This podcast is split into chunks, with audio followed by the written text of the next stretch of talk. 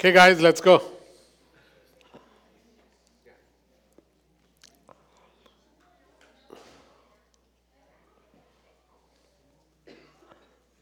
May Wong,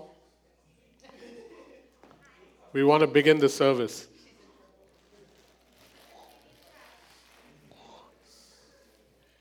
Guys, it's snowing outside. But it's not the sticky kind of snow, it's the...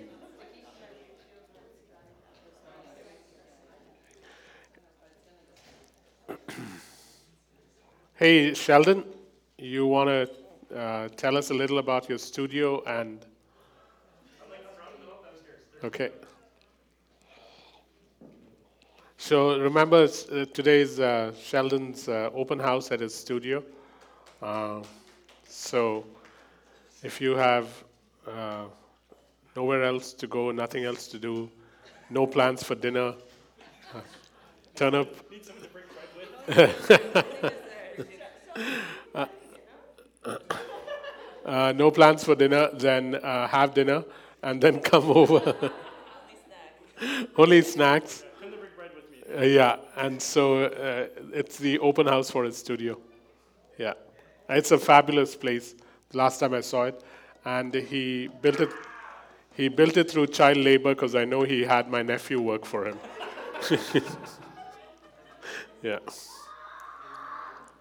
Is this your first snow, kids? Oh, shucks. Okay, you can go. I remember the first time I came to Vancouver and I saw snow. I was a grown-up by then. I was running around in the field.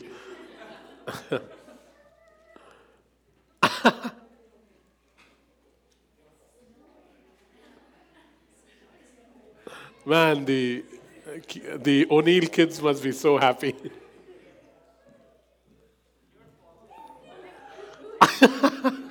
They look so excited, man.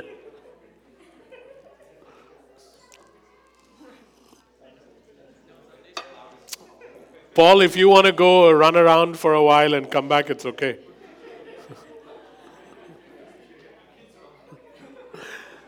They didn't come with you to Switzerland, right? Okay.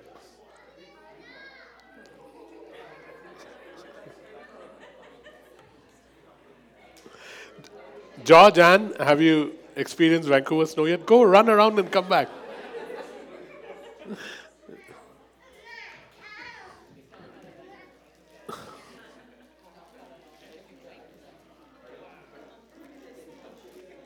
Alrighty, let's go.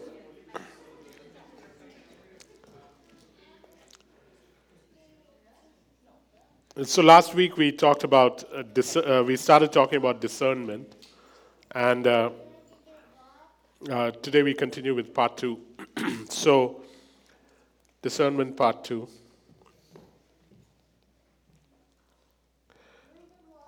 And uh, we said that we are dealing with two invisible kingdoms, two invisible kingdoms. And so we need discernment to distinguish between these two kingdoms, because one is real and one is counterfeit. And... Uh, We already talked about why we need to discern. We talked about how to develop discernment. And we talked about how to test spirits. How to test spirits. These three we've already done. So today we do three other areas that we need to look at, and then maybe there'll be one more left. I won't be here next Sunday. I'm in L A. Uh, But we can continue it after that. So guys, in the church, God is at work, but so is the devil, and so is the flesh. In the church, God is at work, but so is the devil, and so is the flesh. As in, so is the human, uh, uh, the humanness of us begins to also react certain ways in church. And so it's not all God all the time, eh? We have to face that. Jesus faced up to it when in Matthew chapter thirteen, he talks about the parable of the tares and the wheat. And he says, when the farmer was sleeping, in Matthew thirteen, verse uh, twenty-five to thirty, he talks about how a farmer had a uh, um, field. While he was sleeping, the enemy came and sowed tares. Another word for tares is prostituted wheat, meaning it look, looks a lot like wheat, but it's really not wheat. And you won't know that it's not wheat till the plant has grown. Which is why if we can discern things early, we can know things early. And so Jesus talks about it. He says, and so they came and sowed tares, and the tares and the wheat grew together. And Jesus says uh, that the enemy planted it. And so the people say, can we pull it out right now? Jesus says, not yet. Let it grow, and then we can harvest it. Why let it grow, and then we can harvest it? Um, that's another topic. But one of the things that happens is when these things are growing, you don't know which is wheat and which is tares, so you can pull out the good with the bad, which is why you need to discern. If you can find out things early, you can stop things early. So in the church, God is at work, so is the devil, so is the flesh. And so instead of exercising discernment and godly authority to deal early with things that are not God, most of us embrace a tolerant attitude. Most of us embrace a tolerant attitude towards what is happening. So instead of detecting it early, identifying it early, recognizing it early, um, we have a tolerant attitude towards it, which is why the church then has both God at work and the flesh and the enemy. But here's the crazy thing. The Bible gives us no liberty, and this is an important statement. The Bible gives us the Bible gives us no liberty, gives us no liberty. The Bible gives us no liberty to tolerate the incursion of evil, the incursion or the invasion of evil into the church. It gives us no liberty, meaning there's no wiggle room there, there's no freedom there. If you look at First Corinthians five one, um, Paul gets a little upset with the church there because of uh, the the fact that they haven't taken any action. First Corinthians five one. Um, it is actually reported that there is sexual immorality among you, and of a kind that even pagans do not tolerate. A man is sleeping with his father's wife. I mean, that was so obvious, and they didn't. But let's go to Revelation two twenty. Revelation two twenty. And it says there, nevertheless, I have this against you. You tolerate that woman Jezebel, who calls herself a prophet. By her teaching, she misleads my servants into sexual immorality, eating of food sacrificed to idols. So th- there is no room for the toleration of the incursion of evil into the church. Because once that kind of freedom is given, it produces results, produces manifestations, and sometimes they are even labeled as the Holy Spirit. And that is how even the elect get deceived. The elect get deceived because something that is evil is tolerated. It now begins to produce fruit or begins to produce manifestations or signs and stuff like that. And because it wasn't called what it was in the beginning, now even the elect get deceived because it wasn't stopped in the beginning. So the counterfeit or that which is evil, because it always disguises itself, must be discerned early, must be exposed early, and must be dealt with early.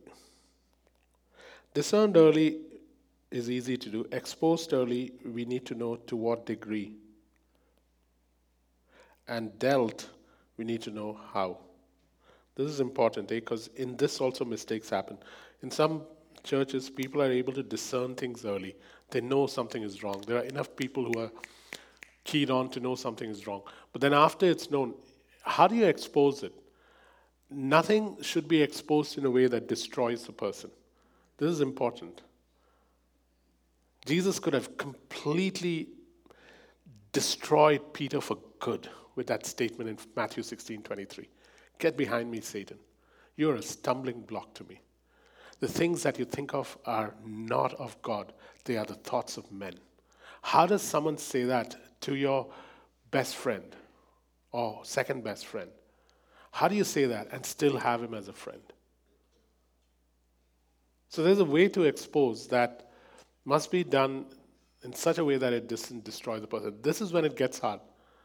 Discernment without kindness, discernment without mercy is not helpful, nor is discernment with toleration helpful. This is a fine tightrope walk, man, where you hold two things in tension and you operate out of the nature of God, not the principles of God. Very odd, eh? Principles of God are good, but the principles of God must fit in with the nature of God. When principles of God do not fit in with the nature of God, you at some point get dogmatic.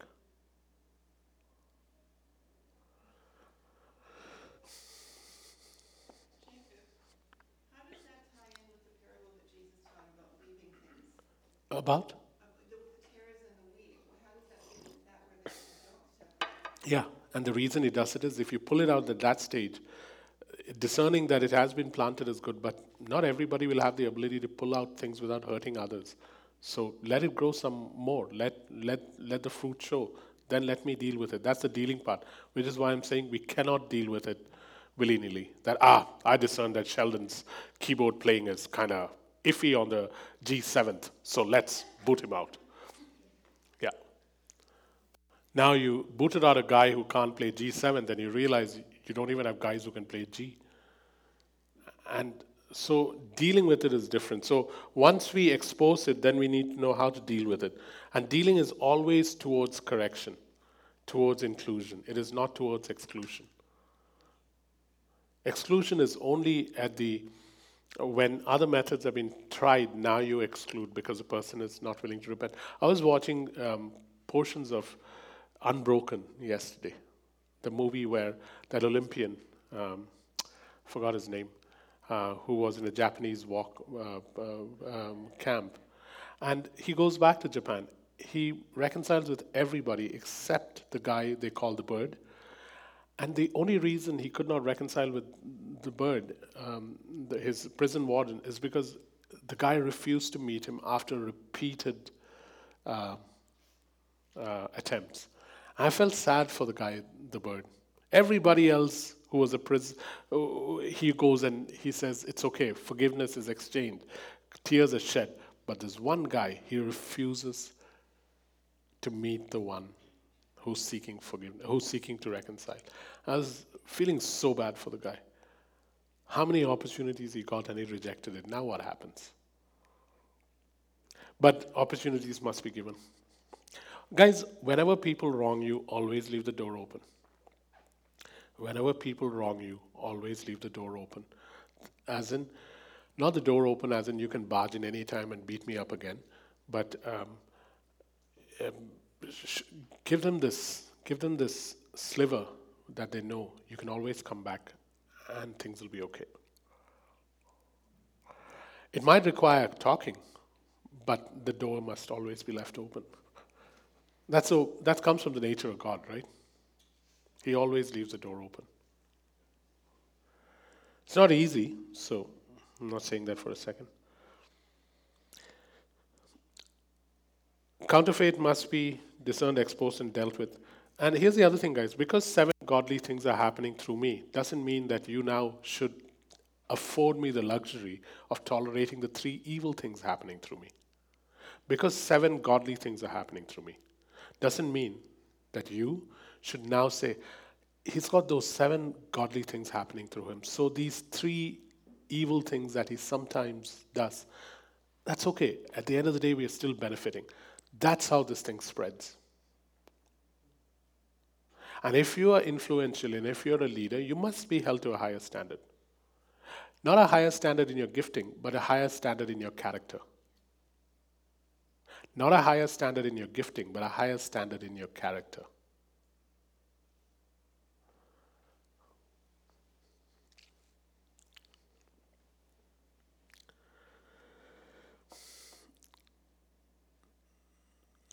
Because in the eyes of the sheep, the bad is always always validated by the shepherd.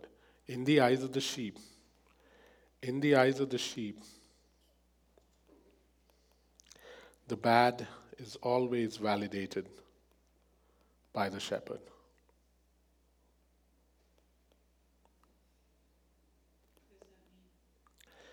Um, at the end of the day, what the sheep eat, agree with, consume, think as good, is endorsed, validated, um, stamped by the one who leads them.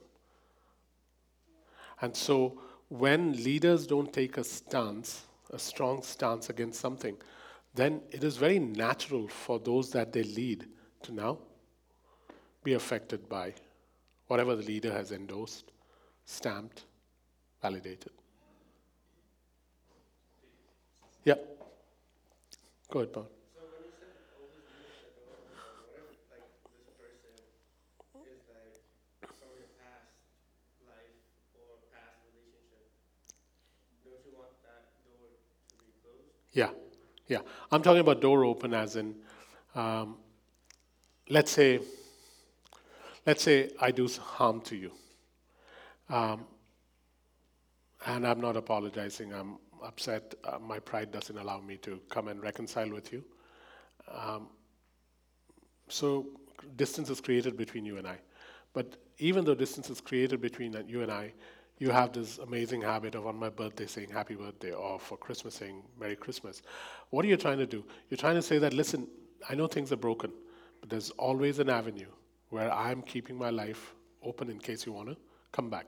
After three happy birthdays, I might actually remember yours. I don't, but I might text you saying happy birthday, Pawan. And ag- again, the whole process starts.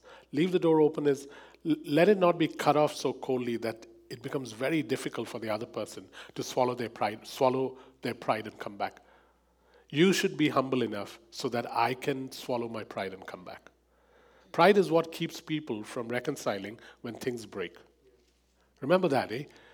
No argument, no confrontation is so severe that you cannot come back. It is simply pride. I will not. Parents do this to children, children do it to parents. Spouses do it to each other. I will not.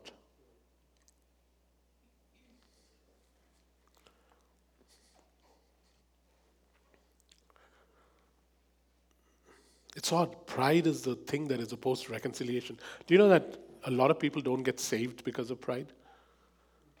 They cannot understand reconciling themselves with God by admitting that they are sinful, which is why the salvation message without acknowledging of sin is much easier. If all you need is a savior without acknowledging sin, then that's easy. But why would you need a savior without acknowledging sin? Because you don't need to be saved.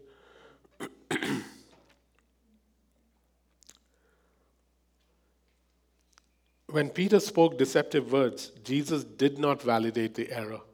He did not allow it to stand. He rebuked Satan and he called Peter a stumbling block. Terrible, eh? In front of people, he does that. The more prominent and influential a person is, the more important it is to deal with such error. The more prominent and influential a person is, the more important it is to deal with the error.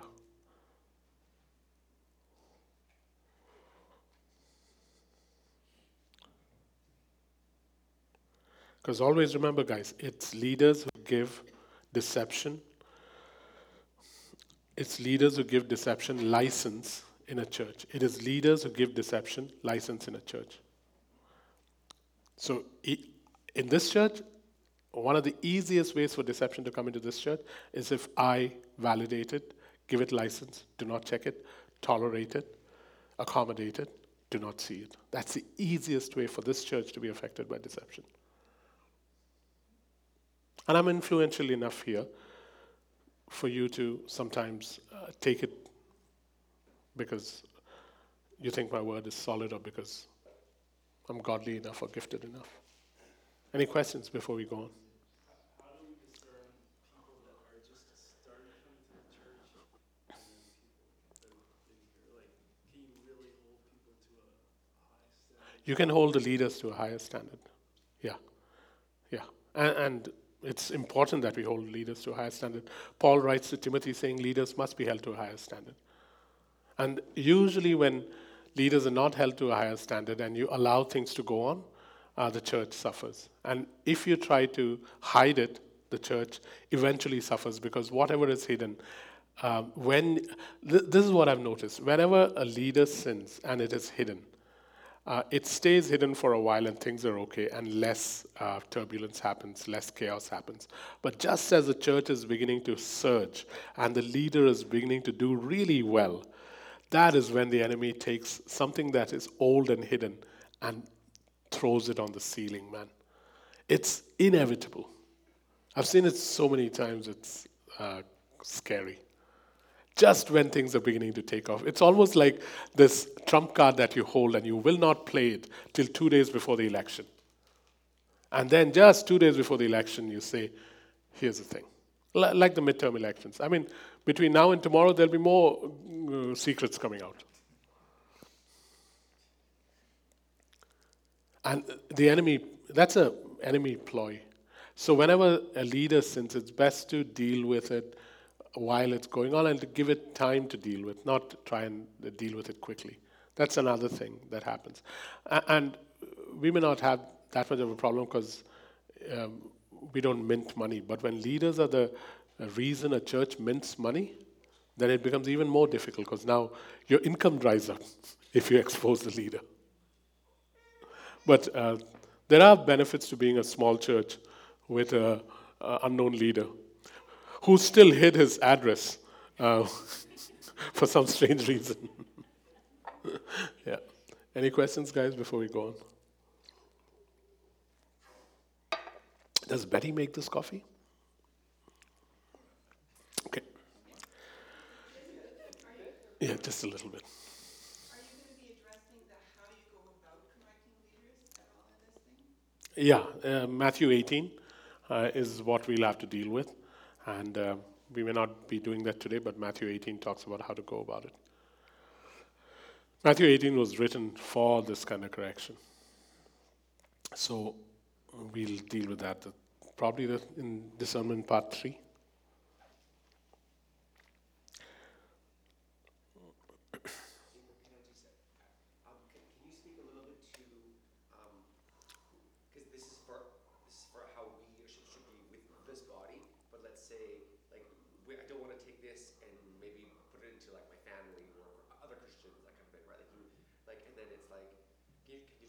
Yeah, so this is your primary family. Um, so your last name is Acts twenty-nine, and uh, so this is your this is your primary family. Uh, it's got a nice ring to it, Nick Acts twenty-nine.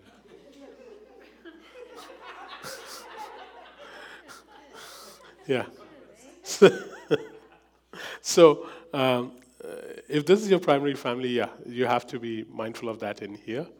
Uh, but it doesn't apply to uh, um, other places, partly because you may not have the authority for it, and uh, to usurp authority or to s- foment um, angst against authority, it can quickly turn into rebellion, and then you uh, are not in a good space. Yeah. But in this place, if there's, if we follow Matthew eighteen, it's doable. The great thing about a family is you're not deliberately out to hurt someone in the family. Let's say Don does something wrong. Derek's not out to make sure that he is harmed in the process. Derek may want to correct him. Don is doubtful of that, but Derek may want to correct him. Derek may want to correct him, but it'll still be, even if they fall out, even if they don't like each other for two days after that, it is never to destroy or harm. That's one of the characteristics of a family. I, oh, that's one thing I, I, I can say quite confidently, I'm sure of, that nobody here wants to harm me. Even on days when you strongly disagree, even on days when I hurt you, um, you ha- do not have a desire to harm me. And that makes it so comfortable, right? And when it's not a family, when it's a church or an organization, then there is harm intended. Let's get rid of this guy.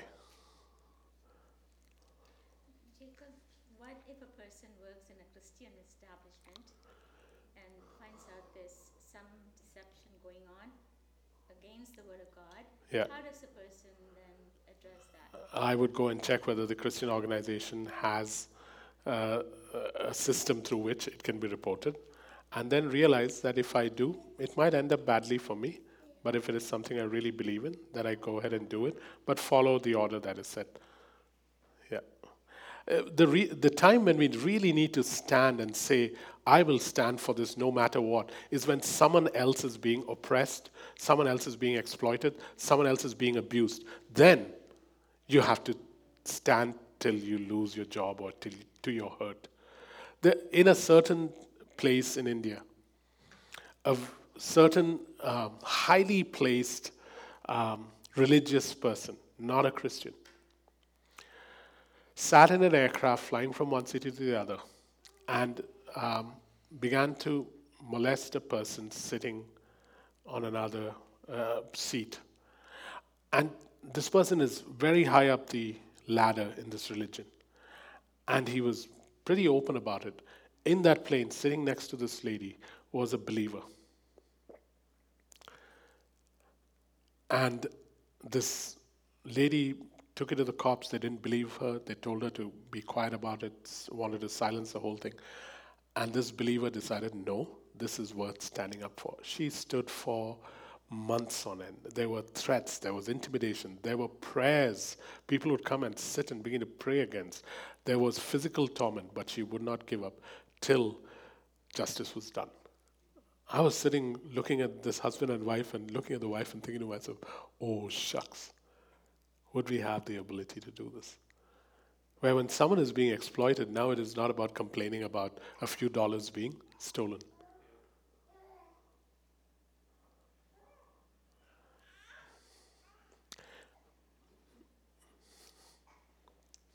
It's odd. God says suffer injustice. But he doesn't say when you see others suffering injustice, don't do anything.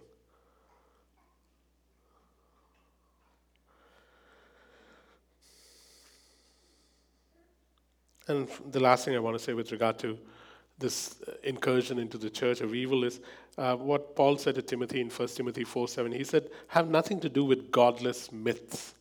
Have nothing to do with godless myths. And what he means by that is, guys, if it's not specifically outlined in the Bible, don't get into blood moons and the different scenarios about the end of the world and whether uh, the vaccine has a chip in it or not. Um, let's not go down that road, because maybe there's sense to it all, but it's not worth spending our time going down that road. All of it could be true. There could be stuff in the blood moons, there could be an end of the world scenario that is real, and there could be stuff or no stuff. The point is not that. The point is, do not spend your time trying to figure out how uh, is what role Israel plays, when the rapture will happen. Uh, no need. It's it's it's godless myths or fables, and endless conversations about genealogies that is not necessary. And the other thing Paul says is that listen, make sure that you save both yourself and your hearers by guarding your life and doctrine closely. By guarding your life and doctrine closely, First Timothy four sixteen. And uh, the problem with that statement, though, is everybody quotes that, eh? Guard your doctrine. So um, a cessationist will say, guard your doctrine. Make sure that you don't get affected by people who say the gifts of the Spirit are still around. They'll use the same scripture. So that's the disadvantage of some of the things Paul said. Oh, there are so many things we can talk to Paul about when we get there. He could have said it a little clearer. And so many trees would not be cut down.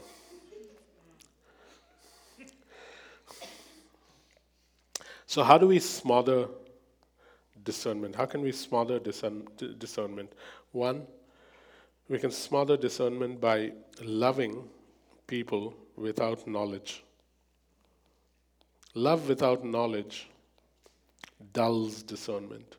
Love without knowledge dulls discernment. Philippians one verse nine and ten says, and this I pray, that your love may abound yet more in knowledge and in all judgment. Strange, eh? He says when you love, love with knowledge and judgment. As in, it's very hard to start a prayer today saying, Father, thank you for this lovely, beautiful day. Sorry. Philippians one, nine, nine and ten. It's quite a miserable day outside. So we, we should try not to put a positive spin on everything. I mean, maybe the snow is beautiful till you realize that Diana doesn't have winter tires. Yeah. So, Philippians one, nine and ten. This I pray, that your love may abound yet more in knowledge and in all judgment. So when loving is without knowledge and judgment, it dulls discernment. It becomes all-encompassing. It has no filters, and you end up accommodating or receiving or embracing things without any discernment. So love with discernment. Any questions on that one? This is not to say don't love, but it says, yeah, love, but love with discernment. Jesus used some kind of discernment when the young rich ruler came up to him and said all that he did. And he was loving, but he also knew this man will not follow me.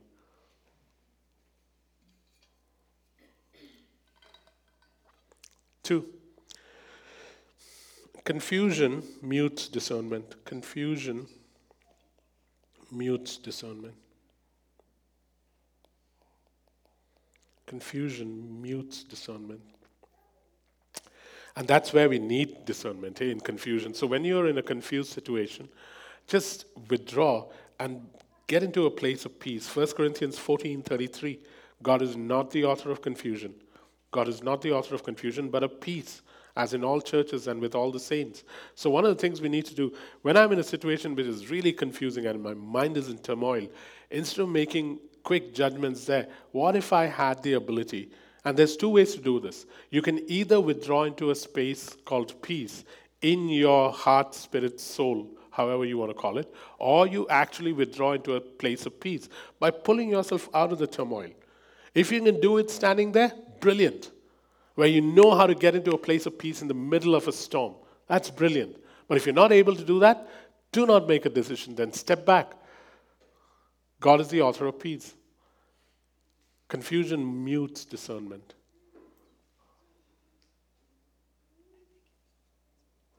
First Corinthians fourteen thirty-three. Yeah. I'll write the scriptures down too. Philippians one nine, First Corinthians fourteen.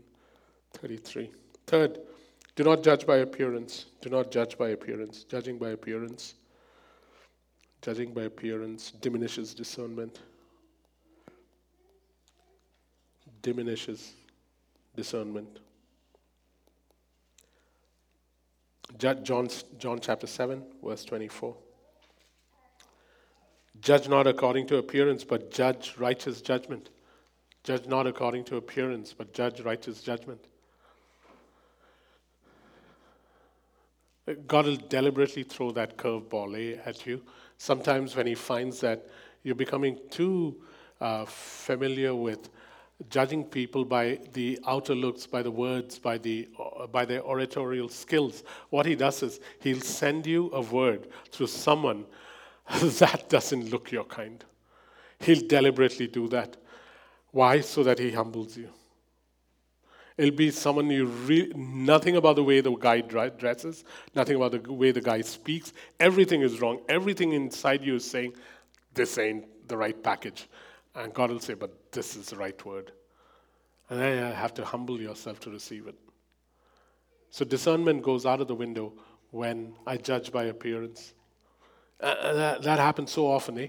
Why do you think, why do you think we have such amazing T V evangelists who can say, do whatever they want, and we can swallow it like crazy? And how do we know people swallow things like crazy on T V? We send them money. T V runs solely on money. All of them have to spend thousands and thousands of dollars every day. And they are still on air because they get thousands and thousands of dollars every day. Why? Because it's almost always about appearance. I met someone on T V in Sydney while we were in the immigration line. And I swallowed because she doesn't look anything like she looks on T V.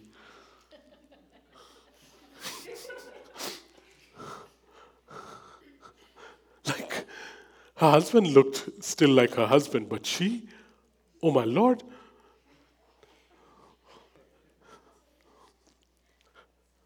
It wasn't, yeah, let's not go there. Yeah. Judging by appearance. T V is a lot about appearance, eh? Yeah. Yeah. But uh, next, gauging things by the natural man. Gauging things. Gauging things by the natural man. We got to break out of this. This is an important one. Gauging things by the natural man. Thanks, man. Gauging things, thanks. Gauging things by the natural man. It's in um, First Corinthians two fourteen. It's a beautiful verse. It says, uh, the natural man receives not the things of the Spirit of God, for they are foolish to him. Neither can he know them, because they are spiritually discerned. Beautiful, eh? That a natural man. And here's the thing. We are not natural men and women. We are supposed to be spiritual men and women. But we can so walk in the ways of the world that we that we discern naturally. And anything that is of the Spirit cannot be discerned naturally. Cannot be discerned naturally. Where do natural men go to discern things? Google or Wikipedia. And that's how we discern. And the discerning gets confusing because you go and try to research this and they tell you twenty things that will harm you in that and five things that are good. Then you go to another website and it's exactly opposite. You cannot walk as a natural man if you want to discern. Discernment is not limited to church. Discernment is limited to things outside too. Any questions on that one? Guys, here's the thing, eh? Why do you think Satan tempts us? Completely different topic. Why do you think Satan tempts us? He doesn't tempt us so that we lose salvation, because we are saved. Why does he tempt us? Make us ineffective. Make us ineffective. How? See, the intent of the devil is, can I get Jacob to behave like a fallen man? Because he is sinless, guileless, and innocent before God. He can always march up to the throne of God. He has bold entrance into the presence of Yahweh himself, from where I have been chucked out. There is nothing I can do about it. My accusations he can get rid of by the blood of Jesus Christ. Every time he sins, his guilt and his sin and his um, remorse can be washed away by the blood of Christ. What is left to do? The only thing left to do is, as he walks here on earth as a believer, can I have his fallen nature entrenched in him so that he walks like a fallen man? So can I take um, lust in his life? Can I take pride in his life? Can I take fear in his life? And can I entrench it so strongly in his life that in certain areas he walks exactly like the people of the earth? The only difference is he can have it washed away in a second and he has full access to God. And once that is entrenched and I walk like a fallen man in those areas, I'm ineffective. I can only be used so much in the kingdom. So what is the intent? What should we be doing? We need to change not in our sinlessness but in our character. We're not struggling with sin. We are struggling with the fallen nature of man that is still entrenched. The character. Change in your character, Jacob. Change in your pride. Change in your lust. Change in your lack. Change in your fear. Change in your malice. Change in your disdain. Change in affording yourself obedience and disobedience. Change in your character. How do you change in your character? Very simple. Make choices. Make holy choices. How many times? Again and again and again till it becomes a habit. And as character begins to change, the vessel gets cleaner and cleaner and highly usable. Second Timothy two twenty-two. It's a losing game that the enemy is playing. The only thing he can do is prevent us from operating at our highest capacity. That's all he can do. There's nothing else he can do. He's so aware of how quickly a person can be cleansed. This is the only thing he's aiming at. This is on the side. And that, why did I think of that? Because this is what it means not to walk as a natural man. A natural man still has his fallenness entrenched. I was sitting down writing Um, down on my phone. I still have it. I'm uh, deleting one by one as I deal with them. Uh, character, deep character flaws in my life that prevent God from doing anything more. I had about thirteen of them. And these, these were, I was being very modest. I wasn't beating myself up or anything. And even with modesty, I still got thirteen. Deep, deep flaws. No, I can't even call them flaws. Flaws sound like some a small drawing that went a little crooked. Deep, deep, ungodly character traits of the fallen nature of man, entrenched deep enough in Jacob that they keep coming up every so often. And so there's a limit to usability then.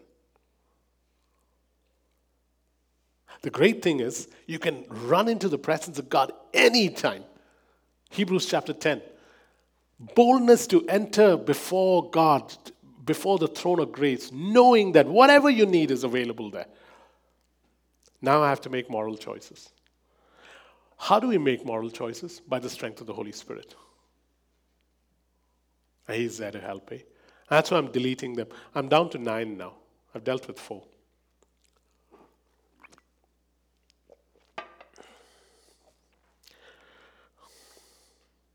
I better lock my phone after this.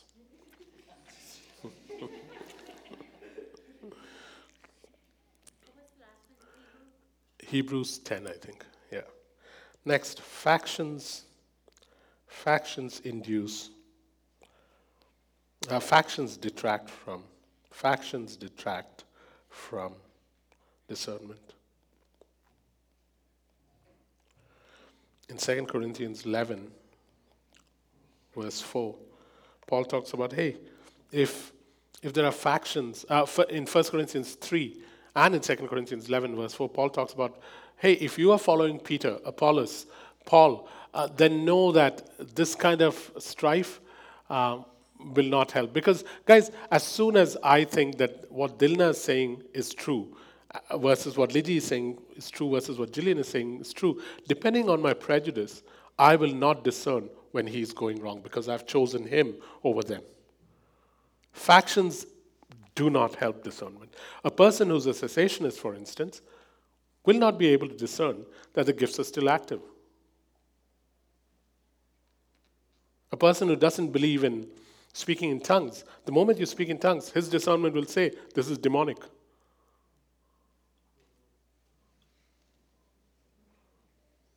What do you do then? A person who doesn't believe in the prophetic, the moment a prophetic word comes out, they'll say, this is divination. Discernment is dulled completely when there are factions that follow a certain doctrine.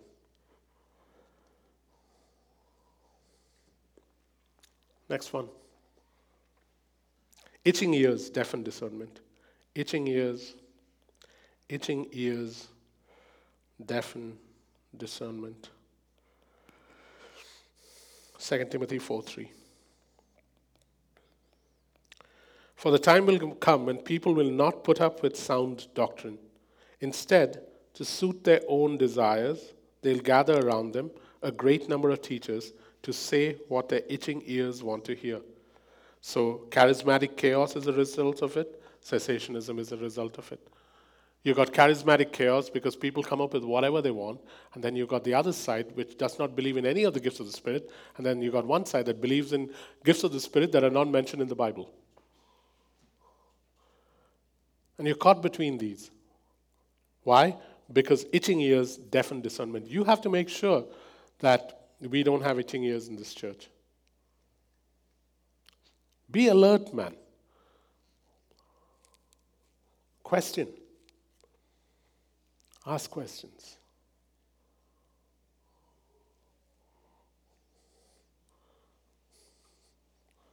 Ask questions like a student. I assure you this, the word will not be grafted into my life if I do not approach both the word and the one who's teaching the word with humility. Hear me again. The word cannot be, will not be, has never been grafted into anybody's life since the beginning of time, through the Old Testament and the New Testament, unless the word is approached with humility. James chapter one. And the person through whom the word is coming is approached with humility. Both. Surprising, eh? Very difficult thing to do. Do you know why they couldn't receive what Jesus was saying? Not because what he was saying was wrong. He was quoting scripture, man. They could not receive what Jesus was saying because they did not have the humility to receive it from someone and from Nazareth. He didn't have the look. He didn't have the pedigree. He didn't have the background.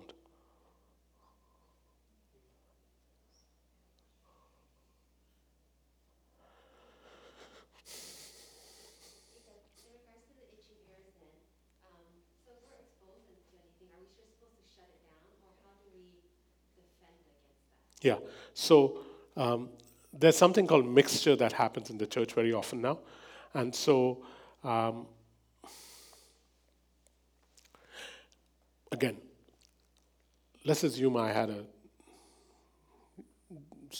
young son who was three years old. Um, I can pick a cashew or something that's fallen on the ground and stay there for longer than the proverbial three seconds and pop it into my mouth, and I know I'll be completely okay. This is what Sheldon and I do. But, well, I got to tell you the burrito story. Have you heard the burrito story? Okay, so Sheldon and I are in Los Angeles, and Sheldon is like Phoebe when it comes to uh, think, picking things off the ground or eating uh, things. So we're traveling in this car, and there's two people behind and me in front, and the driver and Sheldon. And so the person sitting in front is a pastor. First time Sheldon's there, he says, this burrito is the best burrito in the world, and he but takes a bite of the burrito. Then he hands it to the person behind, and he takes a bite, and then the third person, then me. Then he says, Sheldon, you got to have some. And now we got four people who've slobbered over that burrito, and now it's being given to Sheldon. It was a test of a mission. Is this guy a real missionary or not? You should have seen Sheldon, man. He's looking at me saying, Jacob, pray that I get raptured right now. And I'm looking at Sheldon saying, Sheldon, they'll be very offended if you don't. I have never seen such agony on Sheldon's face. So, and that's a burrito story. Um, and so now they do it to him every time he goes there. Worse than there was a, a milkshake that went around too. That was worse. Because you could even hear uh, the backflush. Yeah. And so, and this was during COVID, eh?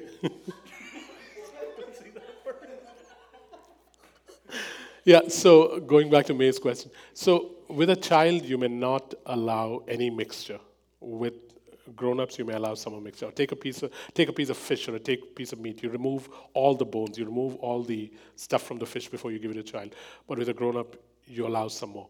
So when it comes to mixture, depending on maturity, which is again sometimes uh, subjective, um, depending on maturity, one can handle mixture. One can chew the bones, uh, chew the meat, and throw out, spit out the bones. But when people start, it is a real bad idea to afford them the luxury of mixture, because it upsets the stomach forever. Forever. Do you know how many people were taught as soon as they became believers that tongues don't exist? And how difficult it is for them to get past that block then? Or that healing doesn't exist? And how difficult it is to get past that block? For the rest of your life, you're stuck with that. Along with what you just said, in terms of internet and YouTube, what you listen, who you listen to, yeah. Are there any other things to consider? Uh, consider in the sense? What to listen, what to not listen. Yeah. Um, at some point, I'll talk about not eating at multiple tables. And uh, it's it's okay to listen to people, but when you give the same weightage to what I teach and to someone else, ah, then you you got a problem. You got to choose one or the other. That's eating at multiple tables. You taught us not to drink from different wells. Yeah, it's okay to go and listen to what Sheldon might be playing, um, but after listening to Sheldon playing, if I go listen to someone else who's got nothing to do with the way he's playing, and I try to mix both, it may not mix. Uh, that's a bad example. Uh, you cannot, let me put it very plainly, this is such an immodest statement to make. If you have me teaching you, and you listen to my teaching, and you have the same importance that you give to someone else's teaching, then you are eating at multiple tables, and at some point, it will conflict. What if it's not the same importance? That's different. You eat at multiple tables when you give the same importance, and now you're picking and choosing. You're adding and subtracting. You're mixing together. That's a problem. Where do you see this um, scriptural precedent for that? Just because I'm thinking too, like, there's different gifts in the body as well. So how do you?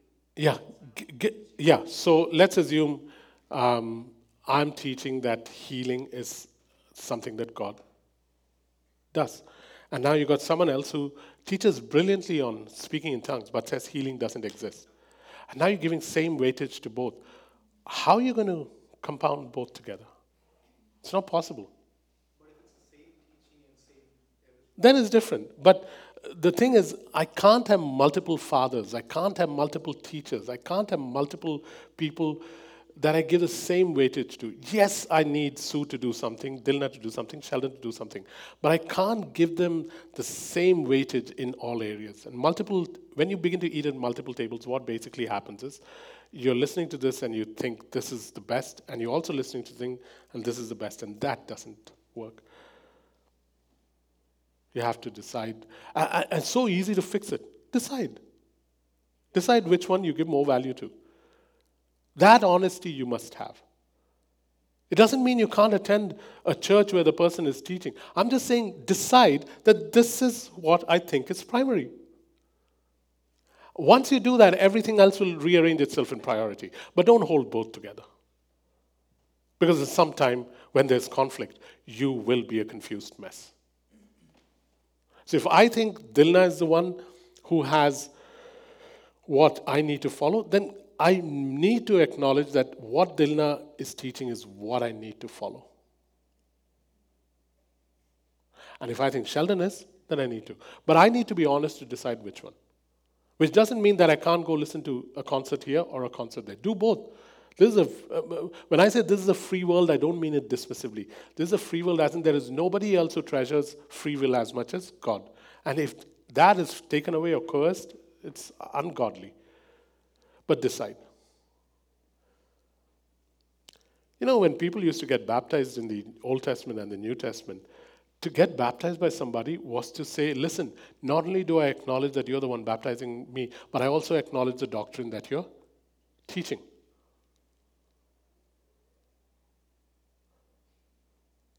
There was a certain breaking away from the disciples of John the Baptist when they began to follow Jesus.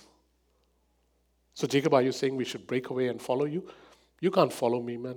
You can only follow Jesus, but I can help you follow him. But yeah, you got to decide whether this teaching is primary or whether some other teaching is primary, because it will conflict. The things that we are teaching and learning here will conflict with many. With many. But there's only one father in a house. Yeah, that's there too. And others step into the place. As one begins to withdraw, others should step up. I'm hoping Encounter will show us how this is done. Any other questions along this line? I, I don't mind taking time over this, guys. I'm in no hurry to finish it. So many times when Paul would go like to churches that were not planted by him, and people would receive him with gladness and like the message that was shared, because it was all in the same line, as you said, like the plumb line was the word of God and the nature of God. Yeah. Yeah, see, to begin with, with Paul, he either went to churches that he had planted or went to churches that he had sent people to plant. So that was one. Second, this thing called the plumb line of the word was not there. It was only his letters and the Old Testament. And there was very little room for interpretation. It is we who have be, begun to interpret it. Three, it, it was Aramaic, Greek, or Hebrew, so it was pretty okay for the people who um, were talking it to understand it. There was books hadn't been written about it. It was thirty to forty years after Jesus died. Most of them had met Jesus, or at least the guys who were teaching had either had a vision of Jesus or had met Jesus. It was very different. Plus, if you wanted to join another church, you would have to walk sixty kilometers. So most people tried to stay in the church that they were associated with. So these were the problems. So it was a very different context. And um, uh, Paul had the same problem. He would say, hey, remember, you might have ten thousand guardians, but you only have one father. And he wasn't talking about God the Father. Uh, then he would say, I realize that there are a lot of super apostles coming in your midst. Why do you listen to a different gospel? Why are you uh, uh, receiving a different spirit? Even if uh, an angel were to come and tell you something, why do you deviate? And look at what he's saying. Why do you deviate from what I have taught you? He had the audacity to say that. Thank God we don't have to make statements like that. We just have to say what the Bible teaches you. Paul would say, how dare you, Diana, go and listen to anything else than what I have taught you. You if you take this clip and... Could... Thank God I'm not standing for elections. Yeah. So, itching ears. May started this, just so we know where it came from. yeah. Yeah, so even when you are, when you, yeah, moving on. A pride, pride and arrogance dismantles discernment. Pride and arrogance dismantles discern, discern, dismantles discernment.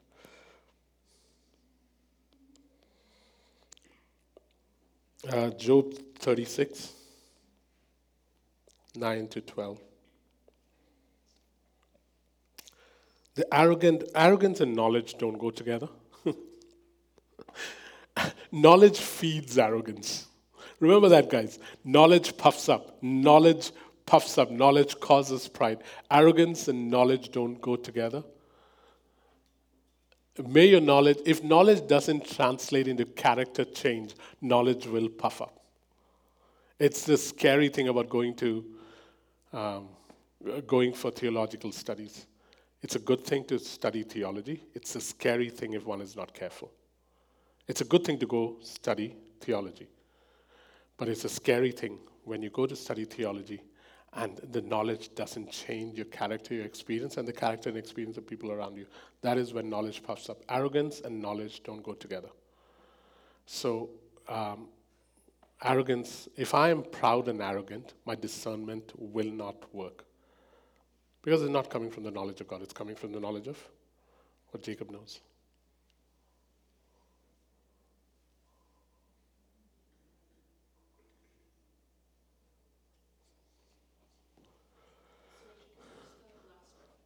Job thirty-six, nine to twelve.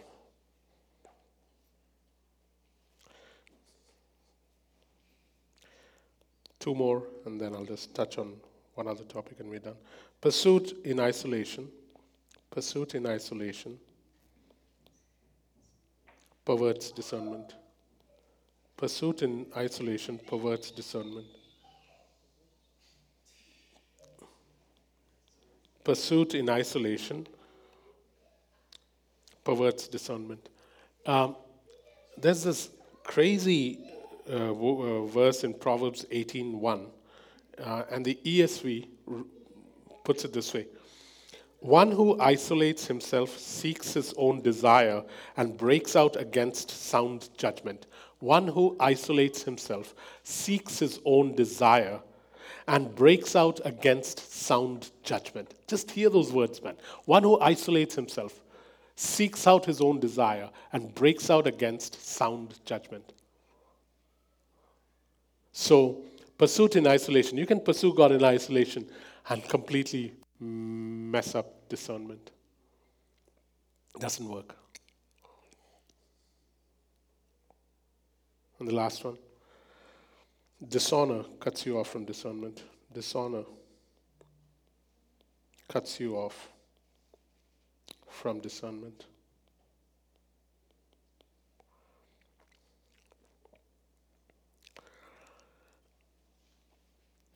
You know, it's all in Genesis chapter nine.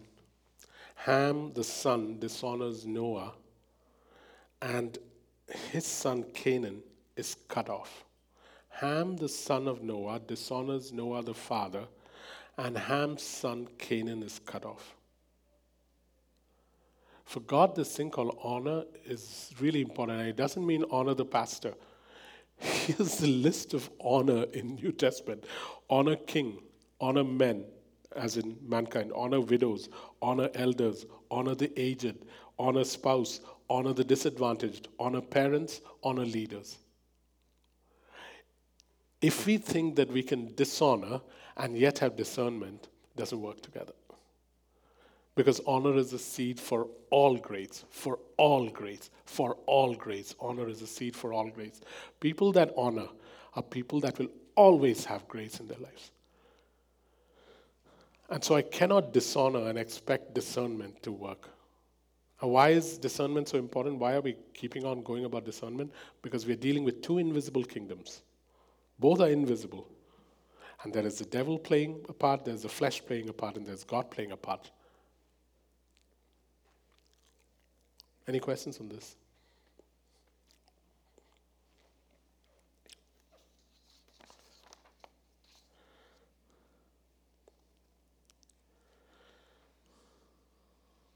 Okay.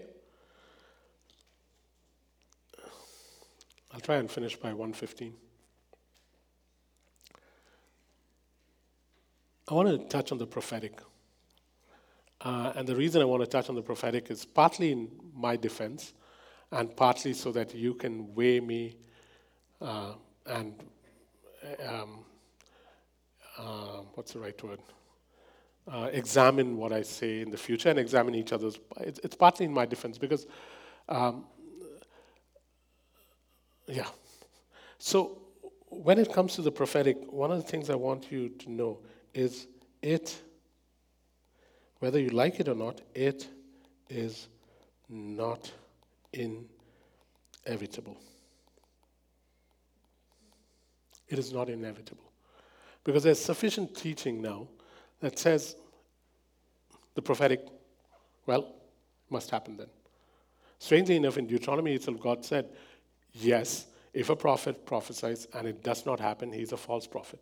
And then on the other hand, he says, if a prophet prophesies and it does happen, and he tells you to then do something else that is not godly, it doesn't matter that the prophetic came true.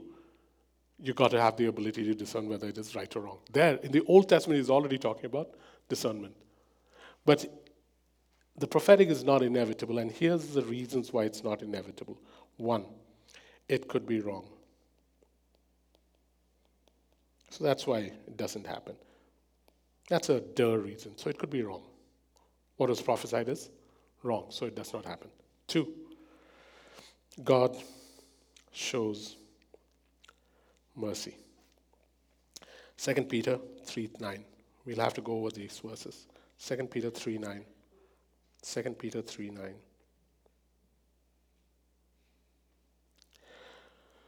So here's what it says. Starting at verse four. They will say, where is this coming he promised? Ever since our ancestors died, everything goes on as it has since the beginning of creation. And so there's this thing of, oh, so what happened to all that you were saying? And then verse nine. The Lord is not slow in keeping his promise, as some understand slowness. Instead, he is patient with you, not wanting anyone to perish, but everyone to come to repentance. Jonah was upset that his word was not coming to pass because God was choosing to show mercy. Sometimes mercy requires an extension. Three, God delays to test. First Samuel ten eight. I don't think you'll get there any get this in any book, guys. First Samuel ten eight, First Samuel thirteen eight. Let's go to the scriptures. First Samuel ten eight. Samuel and Saul. Go down ahead of me to Gilgal. I'll surely come down to you to sacrifice burnt offerings and fellowship offerings. But you must wait seven days until I come to you and tell you what you are to do. First Samuel thirteen eight. He waited seven days, the time set by Samuel, but Samuel did not come to Gilgal, and Saul's big men began to scatter. And so he goes and offers a sacrifice. Sometimes there's a delay just to test your ability to stand with what God has said. Samuel is the ultimate prophet, the ultimate judge during those times. And he said seven days, and the seven days passed. Now it's the eighth day. Nothing has happened. And what does Saul do? He decides that there's too much pressure on him because people are beginning to scatter, so let's go ahead and offer the sacrifice.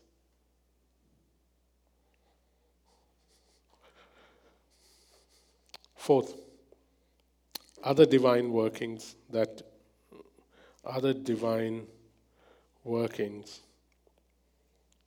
for greater glory. John chapter eleven, verse fifteen. And twenty-one, you know this story. First he says, this sickness will not be unto death. And what happens to Lazarus? He dies. And then after he dies, he's saying, he's not dead, he's only sleeping. But by now, they've even put him in the grave. He's been in there for four days. Some divine workings. Th- this is the hard part. Eh? If we really begin to get into what God really sees as prophetic, not as in a directive that says, go to U S, so I'll open this visa for you, as in things that begin to affect people around you, cities around you, nations around you, then you've got to also know that God is merciful, that g- God delays things to test, that sometimes there are divine workings which you will not even know of, but a hundred other things happening in the background that work together almost like an orchestra. Next one. Repentance. That God sees coming. Repentance that God sees coming. We don't see it. In our mind it is, but you said you would destroy them. How come you're being so kind? But he sees repentance coming far away.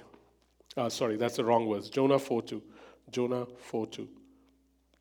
Jonah was so sure that God would destroy things. Instead, he begins to show mercy. Look at what Jonah four two says. Jonah four two. He prayed, isn't this what I said, Lord, when I was still at home? This is what I tried to forestall by fleeing to Tarshish. I knew you're a gracious and compassionate God, slow, and ang- slow to anger and abounding in love, a God who relents from sending calamity. I got nothing to do with this kind of a God. You gave me a prophetic word, I gave it, and you didn't turn up and do what is right because you are so gracious and compassionate, you cannot be trusted anymore. That's basically what Jonah is saying. And God saw repentance coming far away and one hundred twenty thousand people turning, and he begins to say this. Next one. Change a word to accomplish multiple purposes. Change a word to accomplish two objectives or three objectives. Let's say, in this case, two objectives. Second Samuel seven, three and thirteen. Here's the scene. David says to Nathan, Nathan, you're a prophet, so I want to say this to you. I really have a desire. Look at my palace. It is so well paneled, so well built. I hate the fact that I'm living in a palace while God doesn't have a temple to live in. Please, I want to build a beautiful tent and a temple for God. Nathan says, as you desire, go ahead and do. This is the prophet of God. The speaker for God in Israel says this, and he walks away. He's gone home, he's happy at home, he's probably going to bed, and then the Lord says, I need you to get up right now, go back to David, because I want you to tell him something else. And so he gets up, goes to David, and he says, David, just want you to know that you aren't the guy. God accepts your willingness. He knows you have a desire to do this, but your hands are too bloody. So he accepts your willingness, but he does not accept your action. And in verse thirteen, he says, you can get all the stuff ready, but your son will do it.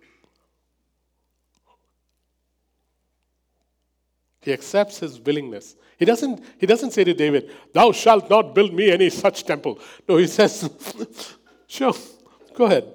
He accepts the guy's desire, but he also knows that his hands are too bloody to build this.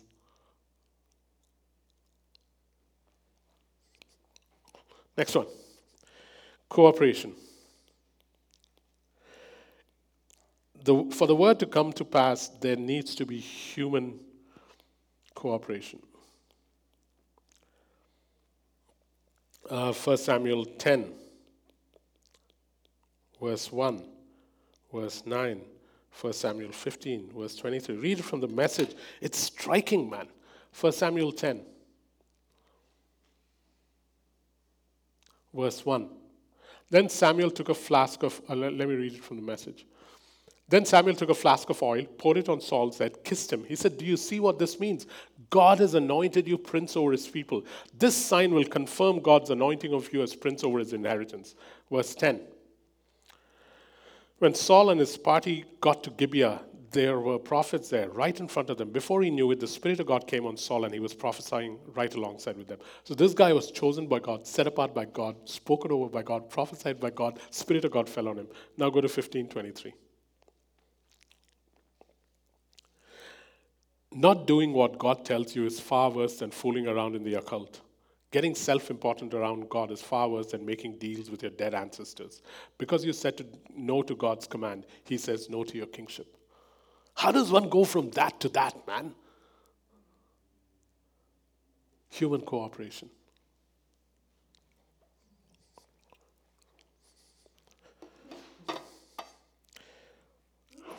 Eight, the same thing comes up again and again. Arrogance or pride. Numbers twelve, twelve. Numbers twelve, two. Numbers sixteen, three. Numbers twelve, two is about a girl called Miriam who was Moses' sister. Numbers sixteen, three is about Korah. Miriam says, hey, why is it that Moses thinks that prophetic words can only come from him? He's married to a Cushite. Who does he think he is? Chapter sixteen, verse three. Korah, why does Moses think that God can only speak through him? We are Israelites too. Surely God can speak through us. Arrogance and pride always leads to um, situations where the prophetic that should happen is delayed. Miriam gets struck with leprosy. Korah gets consumed by the earth. Not fun stories, eh?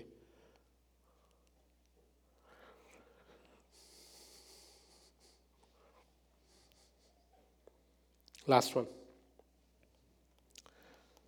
Dishonor the prophet and despise the prophetic. And you mangle your reward.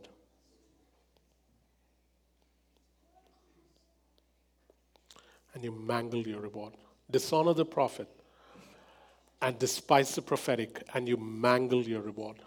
As in, when um, you despise what has been said, and you go out of your way to dishonor the w- person through whom the word has come, you usually mangle the reward. The reward gets mangled. It becomes, uh, John, um, Matthew ten forty-one says, uh, hey, honor a prophet, and you will, re- you will receive a prophet's reward.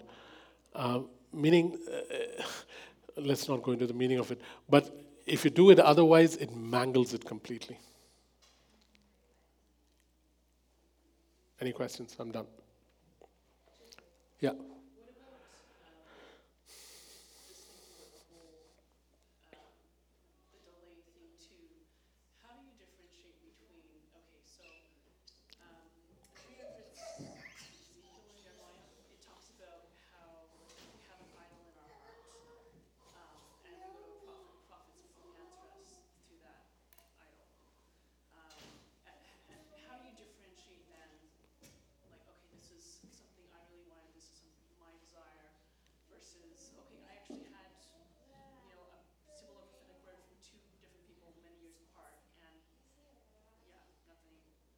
Yeah. So how do you differentiate between, is it your desire or is it God? So that's the first question. The second question is, two people have confirmed this word, but it still hasn't happened. How do I go about it? So to the answer, the first one, how do I know whether it's my desire or God's desire? Uh, one, uh, the easiest way is to go and talk to someone else who's walked this before and who's been through this before and has an idea of how to help you. So that would be one way. Two is to... Uh, perhaps consider that uh, you've been walking long enough with the Lord and your desires are His desires. And three, check to see whether this is a gift that the Father wants to give. So let me go over them again. Father, is this your nature? Is this the kind of gift you give? And usually every gift that comes from Him has a certain feel to it, and you'll almost always find it in the Word. So you can go and check with that. So is this is this, is this what the Father wants to give to me? Now, the Father may not... I can guarantee you, if, if the Father wants to show me love, He won't give me a free ticket to a gardening show. Highly unlikely. That is when I would doubt whether it's the Father. So every gift He has has a nature that is not just godly, but it has something to do with the Father and Jill. That is one of the ways you recognize the substance of it. Second, go and verify it with someone. So you go to Karen and you say, hey, Karen, you walked this a long time, so this is what I sense. What do you think? So that's the second way. And what was the third way? Great. I'm glad we are all paying attention at one fifteen. So, yeah, his desires become your desires. Whereas you begin to run after him, it's very natural for his desires to become your desires. You shouldn't worry when whatever you're asking, God is saying, I'll give to you. It's a scary thing. We don't expect God to be like that, but he gave this guy a Steinway piano. I mean, who does that? So those are the three ways. And then the second question is, what if it's taking long? Um, if it takes long, my question always is, uh, Father, why is it taking so long? How can I shorten the time? What do I need to do? What do I need to change? And how long will I keep doing that? Um, for as long as it takes. Um, so have uh, uh, once I did it for thirteen years. There's something else that hasn't come to pass because of many different reasons and workings in the back. It's been, oh, I've been waiting for one year, four months, and I'm still waiting, saying, why hasn't it come to pass? I know you're doing other things, but what do I need to do? The question is not even, why hasn't it come to pass? The question is, what do you want me to do? How can I help you? Because this, this word that I'm waiting for isn't even about me. It isn't that I'm going to get something. But it is, something will happen. So what do I need to do, Father? What am I not doing? Is there anything that I'm not doing? This is a father-son relationship. Anytime anything in the Bible leaves out the relationship with God, you know that you've suddenly entered into religion. I better end because it's one twenty-three. Someone should have stopped me at one fifteen. All of us then who are mature should take such a view of things. And if on some point you think differently, that too God will make clear to you. Only let us live up to what we've already learned. Philippians three fifteen. Okay, not my fault. This is on Jill and Don. Okay.